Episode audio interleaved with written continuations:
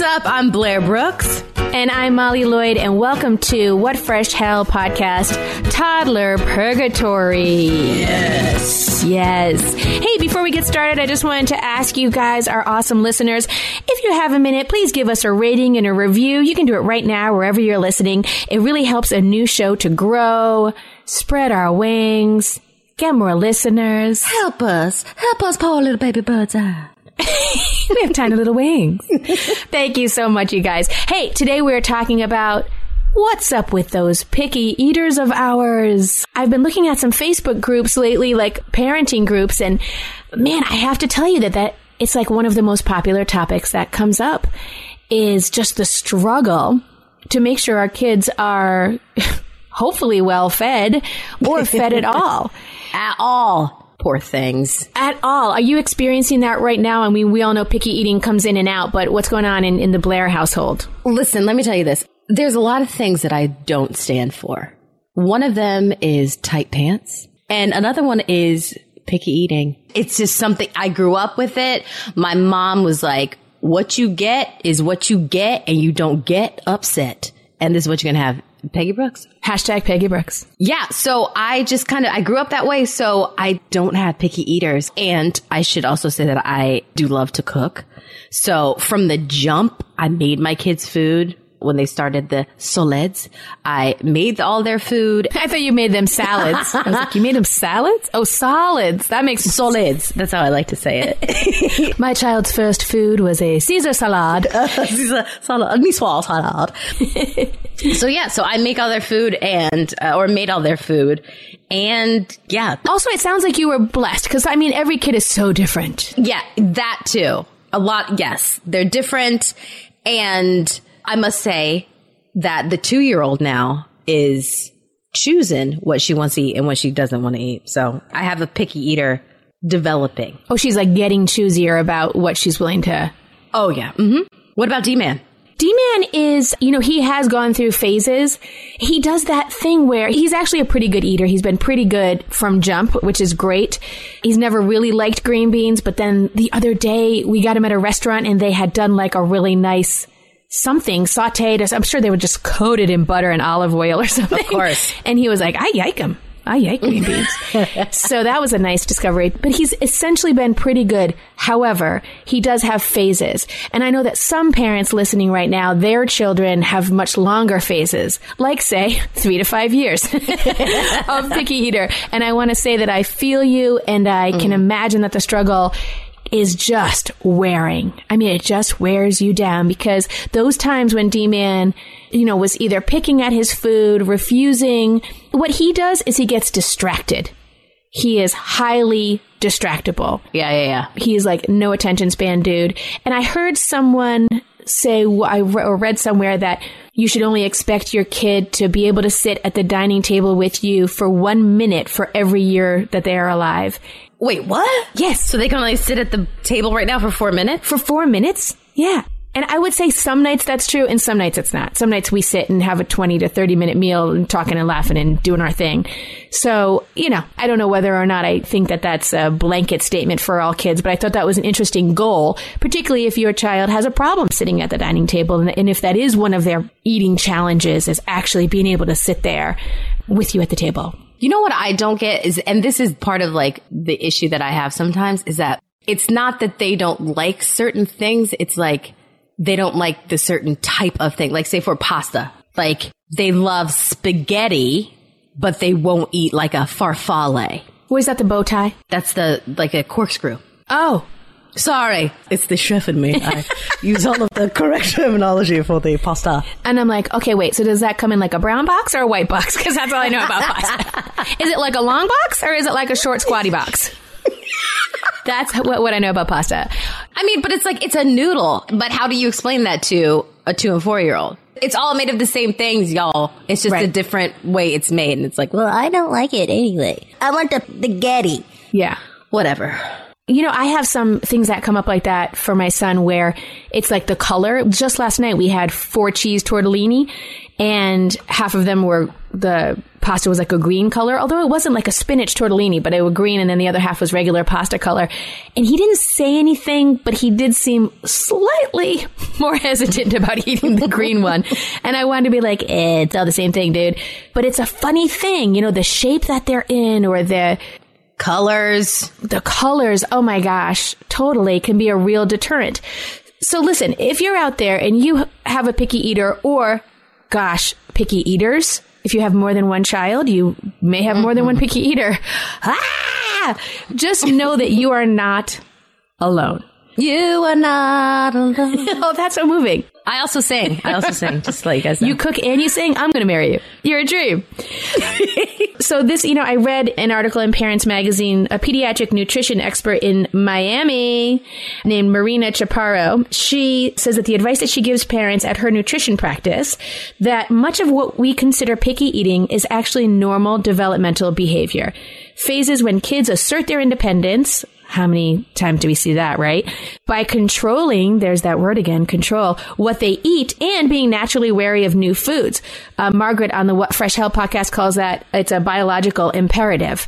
They, we have been evolved to get to the point where our kids are picky about what they eat, particularly in the beginning, because don't eat the poison berries. You know what I mean? yes. We call those bird berries. But don't eat the bird berries, little one. Yes, D Man would be like, they're only for the birds. They're only for the birds. That's right, kid. So yeah, so it is a biological imperative to keep alive. Survival, baby. Survival of the fittest. Yes. So I think one thing that can kind of ease our minds collectively as parents is, you know, it's so developmentally natural for our kids to be picky eaters. So how do we get these faces fed? How do we get them fed? How do we keep them healthy? You know, here's the thing. Like I said, and you all will come to know if you don't already know that I go a little bit of the, I take the hard line as a parent. Yeah. A lot of the times if my kids aren't eating, I'm just like, okay, cool. Then you're going to go to bed hungry. And I have paid for that by being woken up at like four o'clock in the morning, like, mama, I'm hungry. you know, like, Yeah. mama, mama, mama, I'm hungry.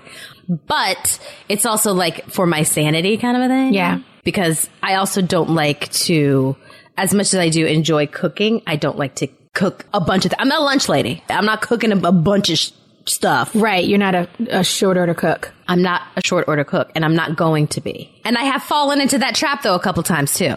I have too. I have definitely been like, oh gosh, he didn't eat a thing today, or he mm-hmm. ate lightly at lunch and then refused his dinner. And I find myself like, okay, if I just get a half an avocado and a couple other things on a plate that I know he'll eat, at least I know he's covered. But we can't make that a habit, right?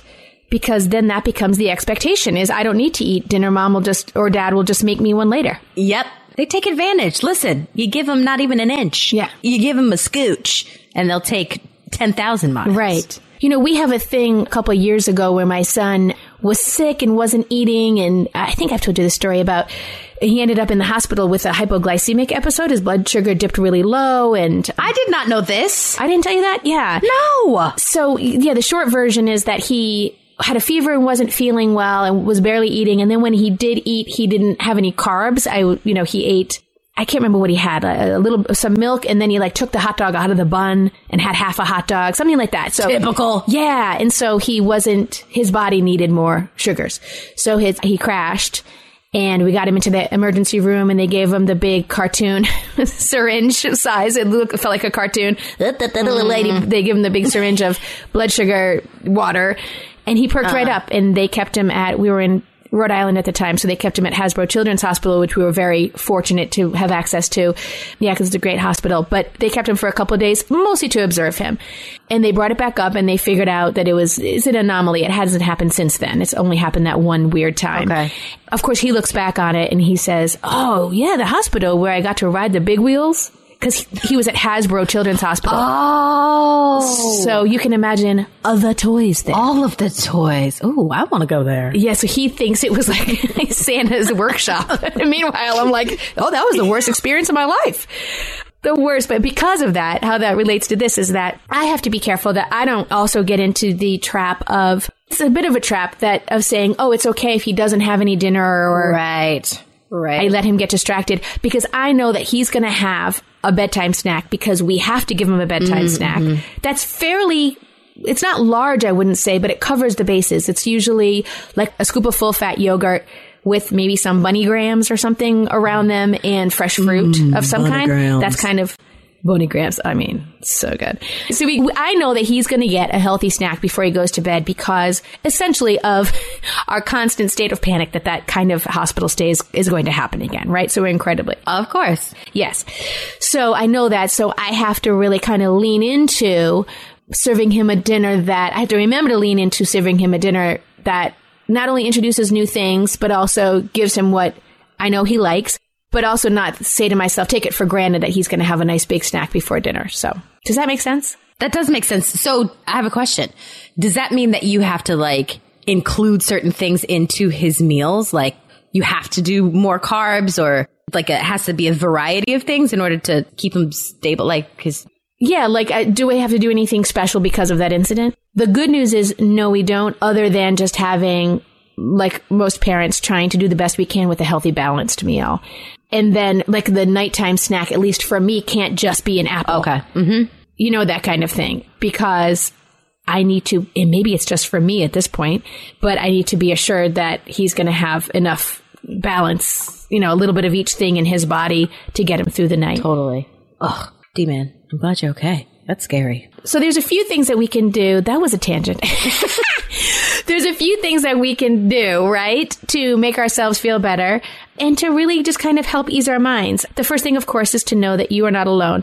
Blair, can you think of one of your friends, mom or dad friends, mm-hmm. or caretaker friends that haven't been through this at some point? Like, oh, what do I do? Not one. Not one. There's always at some point. Listen, from top to bottom. I mean, let's talk about for two seconds. Talk about tangent. Let's talk about breastfeeding, formula feeding, all that stuff straight out the gate. Yes. When a baby don't take a booby, or when a baby don't take a nipple from a bottle, that's stressful. It's the same type of thing, right? Yeah, and every kid is so different. My son never took a bottle. He did like a couple times, and when he was born, he was six pounds nine ounces, and within like a few days, he was down to five oh. pounds 13 mm-hmm. ounces. Mm-hmm. So he had to go on the supplemental stuff. And so he took it then, and then later on, we tried to introduce a bottle, and it just never really stuck. Mm-hmm. You should see the collection of bottles I have. We tried every one. I'm like, oh God, we got to get this one. We got the glass, the larger nipple, the smaller nipple, Dr. Brown's, this, that.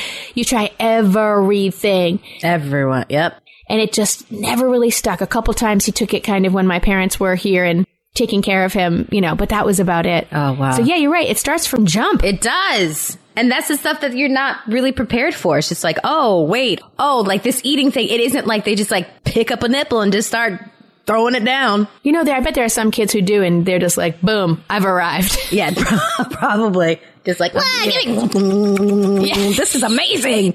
Welcome to Earth. Who are those kids? I wish I didn't know. Who are they?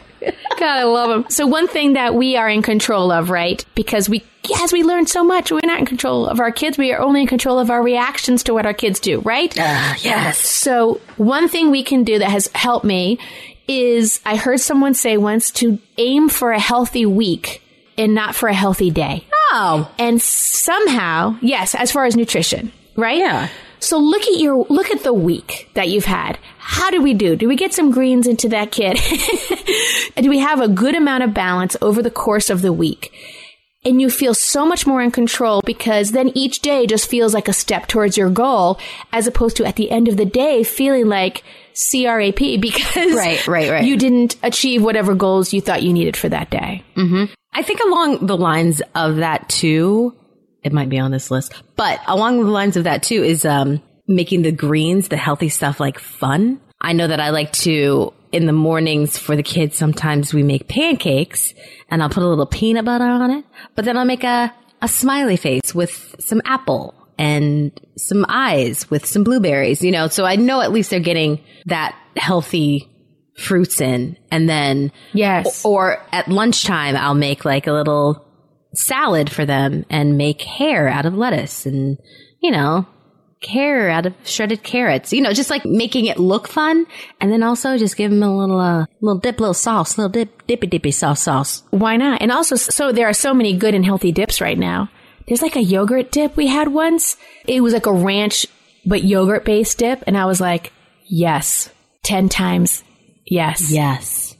Oh, or ready for this? My kids love, I make a goddess dressing, but with avocado and put some Greek yogurt in that. Oh, please give me more. And olive oil. It's so good. It's so good. Have you heard about people making tuna salad with avocado instead of mayo? No. What kind of ungodly mess is that? Apparently it's great. really? I mean, if we're talking avocados, let's talk avocados. Why not? I love them. I mean, I'd give it a shot. Listen, I don't shoot down any kind of food.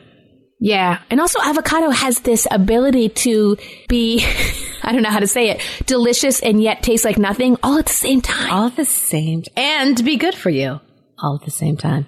And be good for you. For the most part, right? Hey. An article once, the way the headline was something about avocados. They're not as good as, as you think they are. And I was like, delete, delete, delete. I'm never going to read that article. I love my avos. Shout out to avocados.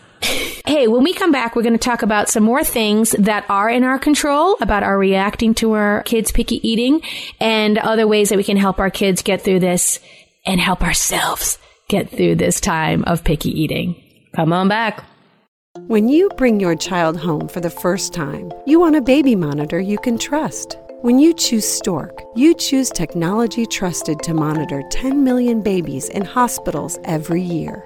Stork continuously tracks your baby's pulse rate, oxygen saturation, and temperature. Visit MasimoStork.com to learn more. Stork, a revolutionary baby monitor, is born. Stork is not a medical device. Read and understand all product labeling. Masimo data on file.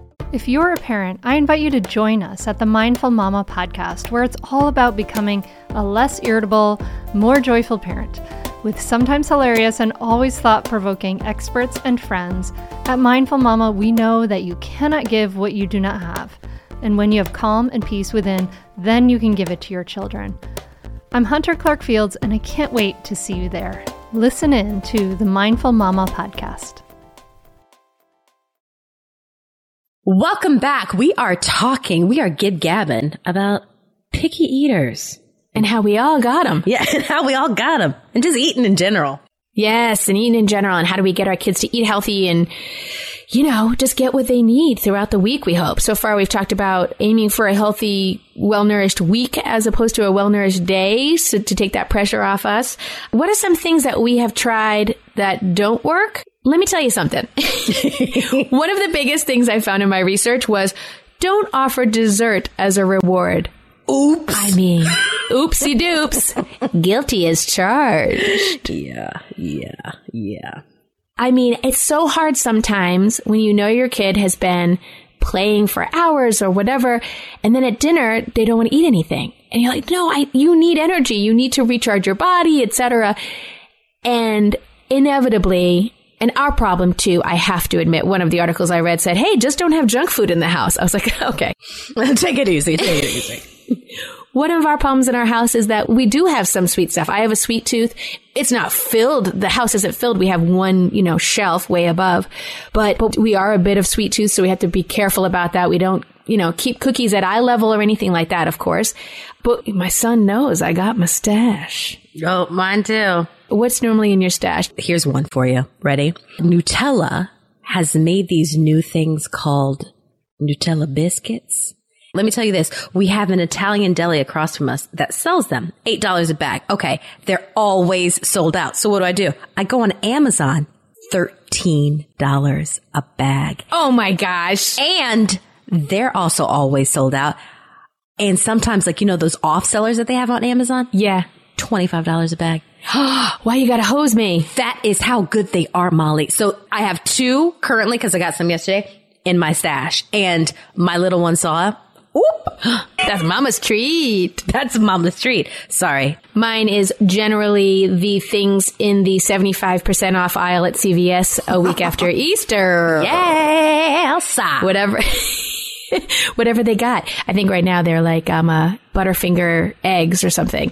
Ooh. Yes, so yes. good. So the upshot is we, we got to be careful with our sweet stash, right? Mm, we, we, the dessert is uh, plentiful and bountiful in the house, so we got to make sure the kids don't have it. Oh, so this article I read from the Mayo Clinic says withholding dessert sends the message that dessert is the best food. Cause like you have to have this thing that isn't good, your regular food, in order to get the best food. Because it is? but it's not the best food for them, of course. For you. Uh, right, right, right, right, right, right. Duh. But it might only increase your child's desire for sweets. You might select one or two nights a week as dessert nights. I like that. And skip dessert the rest of the week or have it after they go to bed. Or redefine dessert as fruit, yogurt, or other healthy choices, which actually a friend of mine does which I think is really, really smart. Have it be like a couple of strawberries or a really good mandarin orange or something like that, which I love that idea too. That's really a fruit salad, if you will. Yes, exactly. Another thing I read that we should avoid is serving the same food every day to appease them. Hashtag dino nuggets. every night. Pizza, pasta, all the things. And so I've read in quite a few articles about sticking to the rotation rule. So that means that you never serve the same food two days in a row, even in your snacks. So if you give baby carrots with hummus as one of your snacks, the next day it would be broccoli stalks or it would be whatever. And if they ask for baby carrots, say, oh, we don't have baby carrots today, or we won't be eating baby carrots today, but you can have some tomorrow. So you can rotate like an every other day situation. It's just you never give them the same food every like two days in a row rather. You can't do that. And then not only that, but I think when you don't rotate foods or you don't introduce them to new foods, it just makes you a, a picky adult. And after having worked in the food and beverage industry for so long, I always found that sometimes picky adults are sometimes worse than picky toddlers. Ah, interesting. Well, that's true. I guess if you only, if your palate is developed as a child with only a few foods, I imagine it would be more of a challenge to expand that palate, if you will, as an adult. That makes absolute total sense. And, you know, same with the sweets thing. I always go back and forth about that. Like my parents never let us have sweet cereals. Me either. I was never allowed to have sweet cereals. Isn't that funny that it's like too sugary and mm-hmm. now like even talking about it right now I can feel the back of my throat where my tonsils used to be kind of like getting like like two little monsters back there like give us Froot Loops? Because yes. for some reason even though i didn't develop that sweet cereal palate when i was a kid there are certain things now to me that are like oh my gosh like the golden ring like or the what's it called? The grabbing the brass ring or whatever on the carnival? Carousel? So to me that's like Froot Loops or fruity pebbles or something like that. I'm like fruity oh. pebbles Mm-mm. So, so good. Yappa dabba good. So I go back and forth about that. I go back and forth about whether withholding those kind of things from a child will make them want it more when they're older, or we, are you actually helping them to develop a more healthy palate? Well, here's the thing too. They now make, I mean, listen, when we were kids, it was like sugar cereals or grape nuts right? Yes, that's true. At least like now you have like all these brands that make sugar cereals, like a version of sugar cereals, but they're a little bit more healthy, if you will. Yeah, sure. Yes. The organic version, or they're using more natural sugars or whatever. Yeah, that's very true. Yeah, like we give our kids, it's like Trix, but it's called Gorilla Munch. And it's like healthy-ish. That sounds great. It is delicious. I have had myself a cup of two of Gorilla Munch. Dry and with milk. I mean, it's delicious and it's not too sweet and it's great. Oh, that's good. And every once in a while for anything, everything in moderation, right? It's not like you're down in that 10 times a day. I mean, well, it depends on what time of month it is for me. But yeah. Mm-hmm. That's true. and then, you know, the last thing we'll talk about as far as what doesn't work, and we've all done this. You know, it doesn't work? Losing your cool. Don't lose your cool. And let me tell you something. We all have, we are all human. Oh, yeah. For sure. And I can imagine how frustrating it must be every meal, every day with, you know, your picky eater or picky eaters, how that can really wear on you. And just know, you know, toddlers and kids under six, really, we're talking about most, you know, all those kids, they eat a lot of times a day. They're not, you know, just three meal a day humans. They're five to six meals a day We're talking three scheduled meals and two to three snacks throughout the day. So you have ample opportunity to get some new things in front of them, get some healthy things in front of them. So try and take that pressure off yourself. Yeah. So if you need to just toss the mac and cheese in the microwave and warm it up, do it. If they want a slice of bread, just do it. They want just like a slice of cheese, do it. Just do it. Just throw it at them, give it to them because it's not worth you losing your cool and ruining your dinner, your filler upper because your kid won't eat or they're being picky. Don't do it. Don't stress. Now, what do you think about that? Just to push back on that a little bit, when I think about that, does that caving? I mean, sometimes, yes. I feel like sometimes you, I, I won't say everyone, but yeah, sometimes if I have a picky moment and they aren't doing what I tell them to do or they're not eating and I'm stressing that I'm not a short order cook, but I also know that sending them to bed hungry is going to stress me out more than uh, kid fresh pasta in the microwave. So it sounds like being consistent is super important, but every once in a while you also have to be human. You have to. I think that that should just be like our subtitle. Toddler Purgatory. Welcome to it. You're human, regardless. Right. And so it's hard to be perfect. And oh my gosh, have you ever seen those amazing lunches on like TikTok or Instagram that the, uh, the people make like ladybugs out of like mm-hmm. strawberries and I'm like, oh man, they're so amazing. They are works of art, but we all can't do those things. I don't think I have that artistic talent in any way. They're so amazing, but not all of us can do that. So all we can do is what we can. Another great thing I read about what might ease our minds and might actually work for you as opposed to what doesn't work so that article from the Mayo Clinic was talking about another thing we kind of have control over. Of course, if you're concerned that picky eating is compromising your child's growth and development, consult your child's doctor. And that doctor can help you have a growth chart and track what they're eating. And that's actually something that you can do at home. If you want to, just for two or three days, write down everything that enters your child's mouth just for a couple days. They suggest three days.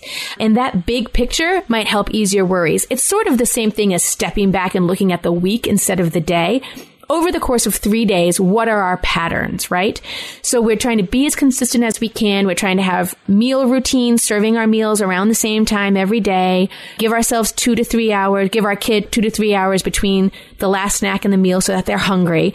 But when you write that down and are able to see the big picture, it might give you a better sense of control too.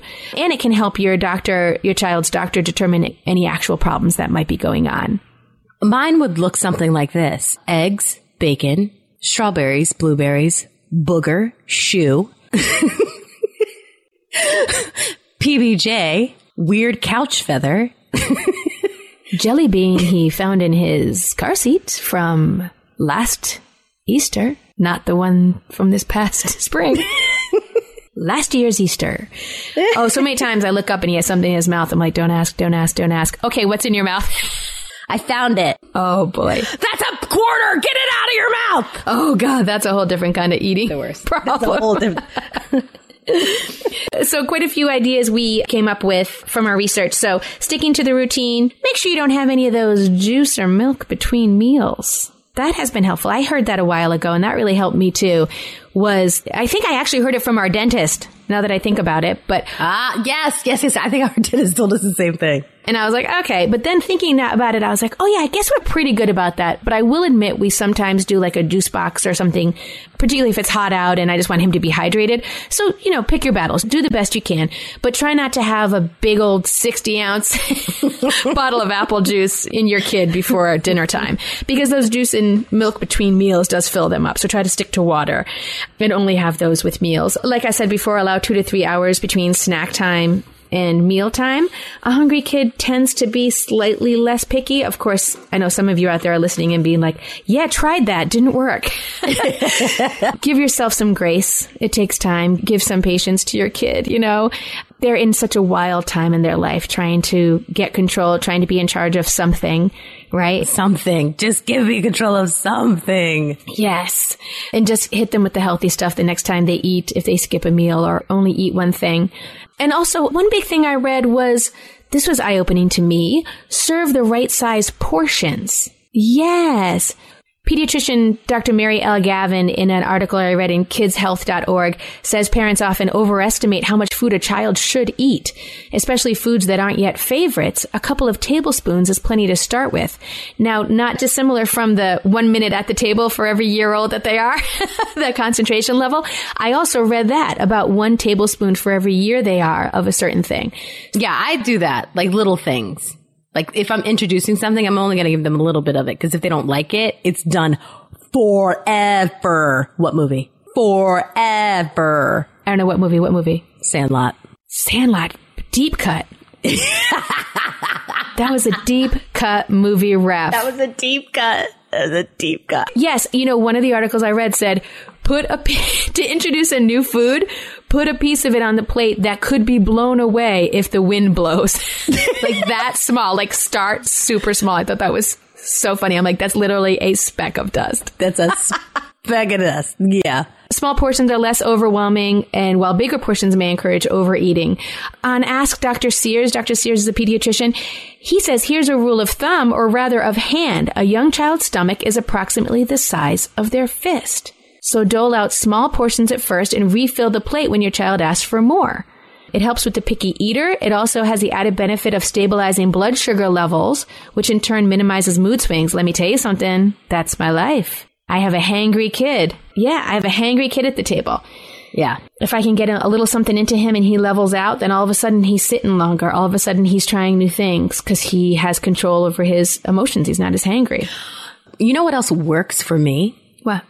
I will tell you. Okay, so one day I was just kind of busy and I was just like, I didn't have time to like make a full lunch and put it on the table for them. So I took a muffin tin and I just put different things inside of it and they loved it. It was like, I, I don't know, Foodapalooza. They were having such a great time and just like, either they're like, ooh, what's in this one? It's like pretzel. I mean, it was nothing. Pretzels, cheese cubes, little rolled up pieces of turkey. Yes. You know, cut up, uh, tomatoes and grapes. But because, I guess because it was presented in a funnish kind of way. Sure. They went to town. So now what I do is I have days where that's what we do. That's how we eat our lunch or that's how we eat our dinner.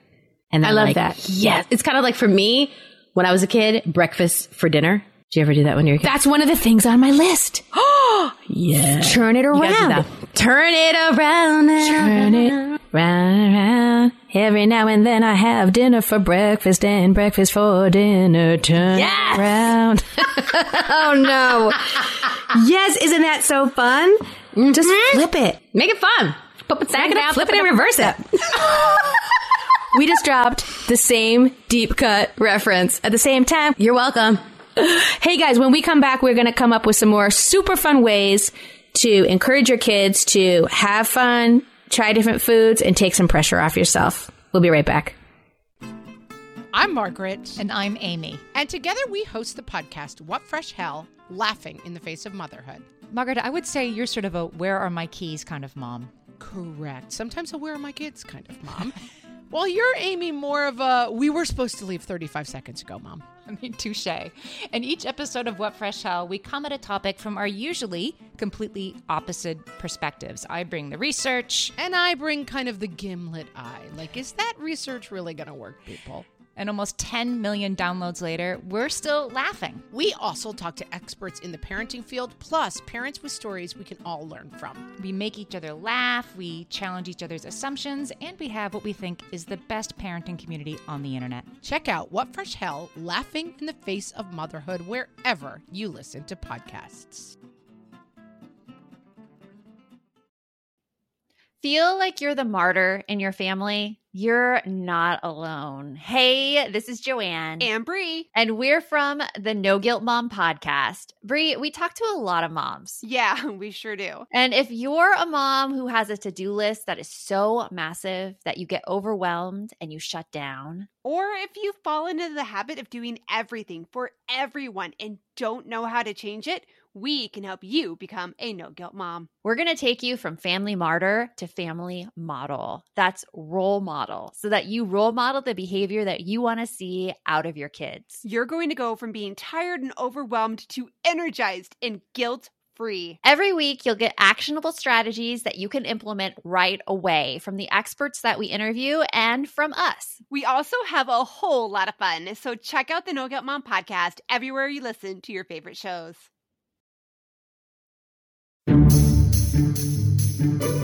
And now, how dinner time might look at your house tonight. From Toddler Purgatory. Chicken fingers. What kind of monster serves breaded chicken in a finger shape? You know I only consume my breaded foods in a dinosaur shape. We've discussed this. Try it? no thanks. I don't want to try it. I can already tell I don't like it. Excuse me, ma'am, mom, ma'am. This seems to be a pork chop.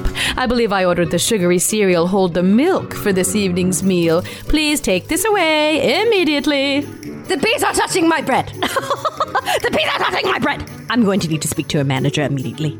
So, darling, I found the vegetables you were hiding under the pasta. Oh, adorable. Nice try, amateur. Oh, I believe I'll start with the bread, and then as an appetizer, let's see. Ooh, the bread. And then for my main course, ooh, I think I'll have some bread with a side of ketchup. Thank you so much. Meatloaf. This is not how Nana makes meatloaf. She doesn't put that weird green stuff on top. Oh, no, hold it, save it. I don't care about vegetables. Zero stars. Although I enjoy every single component of this meal individually, really I do. Now that you've combined them into a casserole, I can no longer even slightly consider eating them, okay? Not a chance. I'm legit horrified. And this has been how dinner time might look at your house tonight. From Toddler Purgatory. Welcome back. Let me tell you something. In parents.com, Parents Magazine, I got a great suggestion. It says, they essentially say, let kids play with their food. Ooh, really? I don't know. you guys can't see it, but Blair has a grimace on her face, like stunned and appalled at the same time. Which is exactly how I feel about kids playing with their food. Keep going anyway. Okay, so here's an idea. They quote a study at the University of Eastern Finland. You know those Scandinavian countries know what's up when it comes to kids. That they do. That they do. And they say that kindergarten spent hands-on time with fruits and veggies in their classroom by baking and cooking with them, growing a garden, and seeing food-related themes in books and games. As a result, those kids were more likely to choose these food groups from a snack buffet than kids who didn't have these classroom activities. Now, I was going to bring that up because of your great idea with the muffin tins, or if you have a smaller child, you can use an ice cube tray and have little sections of food. And that might be a great opportunity for them to be exploring with their hands different kinds of food too. So, you know, maybe that's a tactic that might work for you. Maybe not Blair. you know why? Because I was thinking like playing with their food. I literally was saying like they would say like just throw down a mat and just put a bunch of food on there and just let them go down. Let them just rub it around and just you know figure it out. Which would be my ultimate nightmare because I don't like when things get sticky or gooey or messy. So that's what I was thinking. But my four year old goes to a Scandinavian school and they have this is going to sound so bougie, and it is.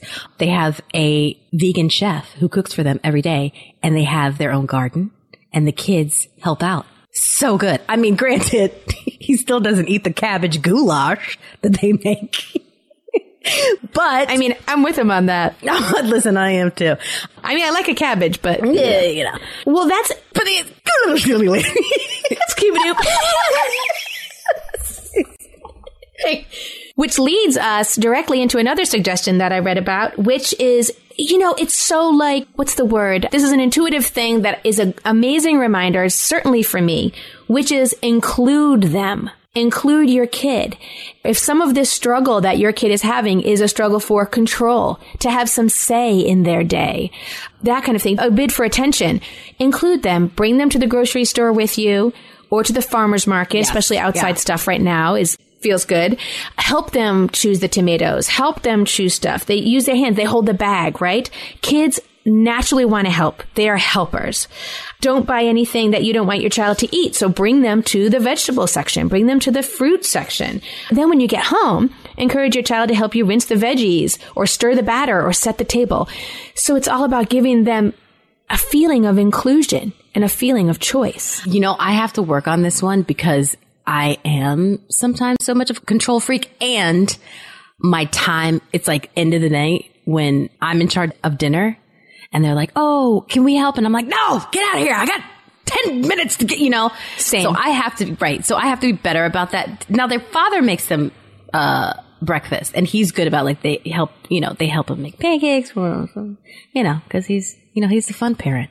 Sure, I get it. So I could definitely, but I have noticed when I do relinquish control that including them on the process of making dinner, they tend to be a little bit more happy to eat it. Yeah. And like pumped to eat it. Yeah, which is nice. Yeah, it's that feeling of I did this. I helped with this.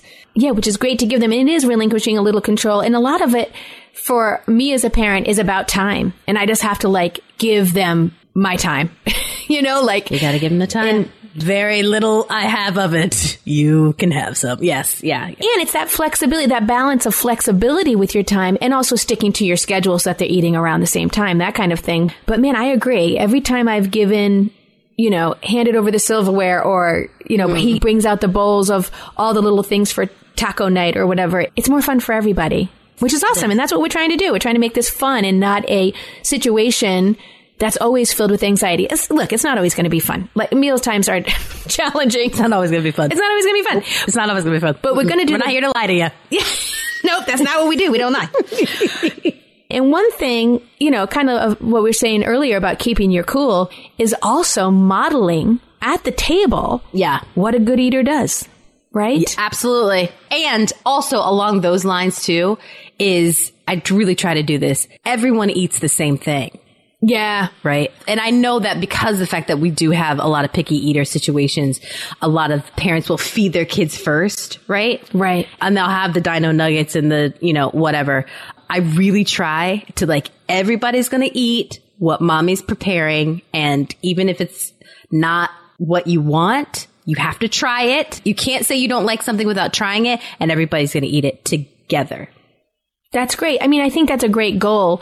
Whatever your family unit may be, whether it's just you and your kid or kids or friends or grandparents or caretakers or whatever you can do whenever you can to sit down and make, you know, dinner or lunch or breakfast or whatever an opportunity to model what a good eater does, to say, hey, we're all having the same thing.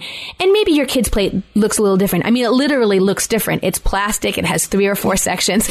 I mean, it looks different. Although now my son is like, nope, he wants a, he calls them big, chunky adult silverware. He wants the big, chunky forks. Yes. And he wants like the oversized plates that are essentially like for giants. I'm like, okay, fine. But he wants to be part of the gang. And so like make it a gang, make it a team, make meals a time when we all sit down and, and we're all trying new things. We're modeling healthy eating habits as much as we can. You know, Yeah, there are going to be days when it's not possible, but do the best you can. Another cool thing I read is if you have another child or a friend who's around the same age who you know is a good eater, have them come over. They call it creating positive peer pressure. I don't know. I love that. I mean, have you ever heard two things together for the first time? Positive and peer pressure? Today's the day.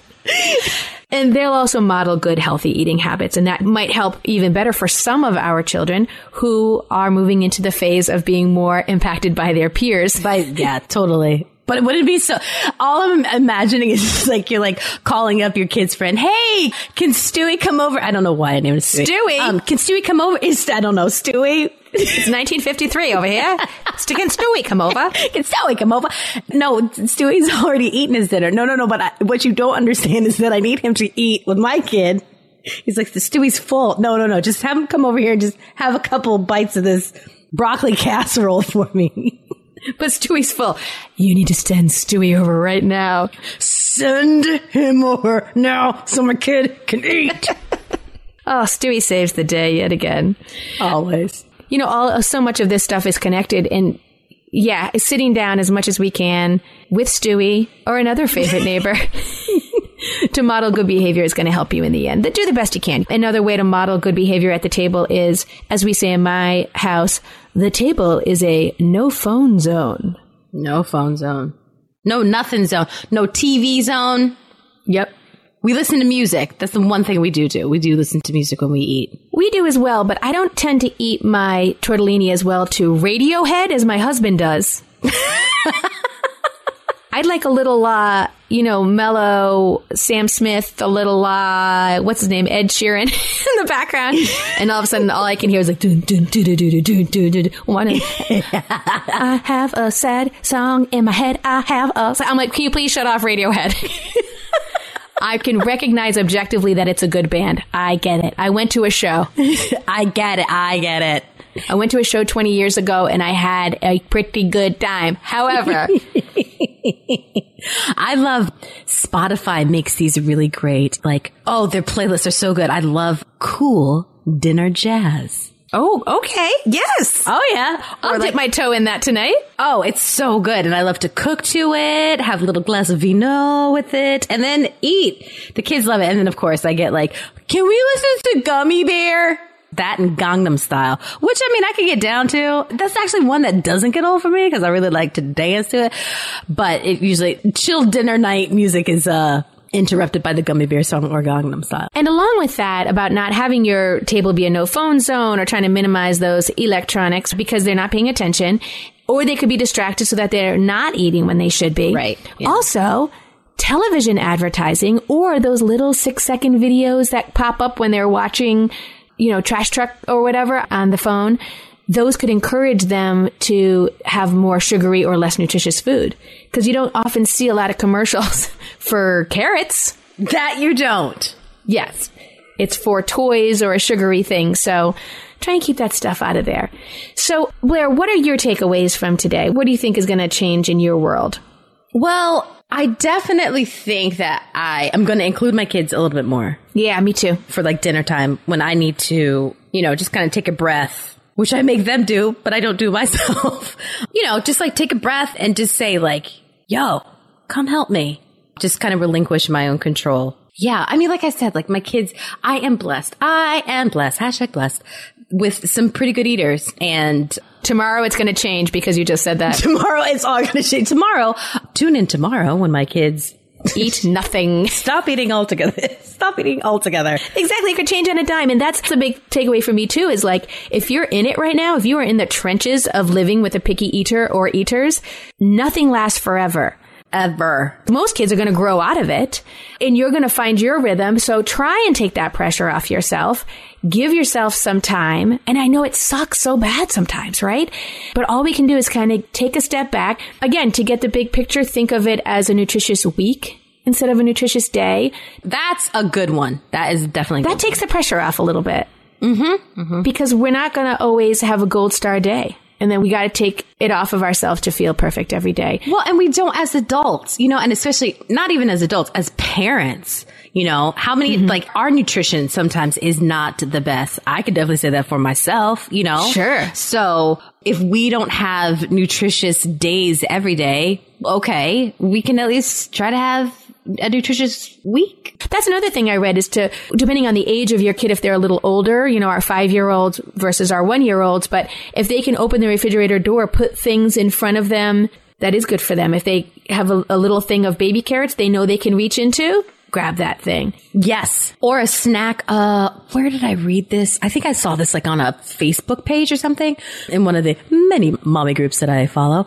Yes. But like have a little, like a snack basket that's like within their reach. I mean, like don't overcrowd it because if you're like, unlike my son, who'd be like done in with the snacks in like a day. But, you know, organize them in a way where it's like, okay, these are the snacks that you can have and you're giving them the control, right? To pick what they want and to have what they want. And there you go. Yeah. And that's what they're seeking. At least a little bit of this is about that. Oh, picky eaters, we're on to you. Oh, we're on. We see you kids and we got you. We see you kids and we just solved this, so beware. We just solved it. Get ready for the cutest dinners you've ever seen. We're going to make dinner so fun. It's going to be, oh, the best day, time of your life. Thanks so much, you guys, for coming along on this picky eating journey with us. Yes, as always. Thank you, thank you, thank you. And don't forget to subscribe, rate, review us whenever you listen to our podcast or wherever you listen to podcasts. Thank you guys so much. We really, really appreciate it. See you soon. Bye bye.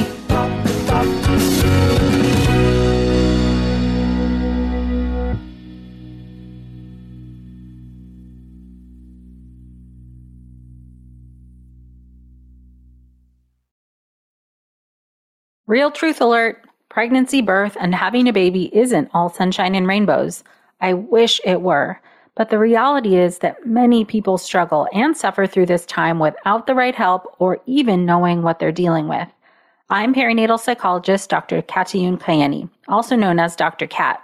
My podcast, Mom and Mind, aims to shine a light on the difficult reality that so many hopeful and new parents experience and raise the volume on how we can better support mental health which is a big part of our overall health.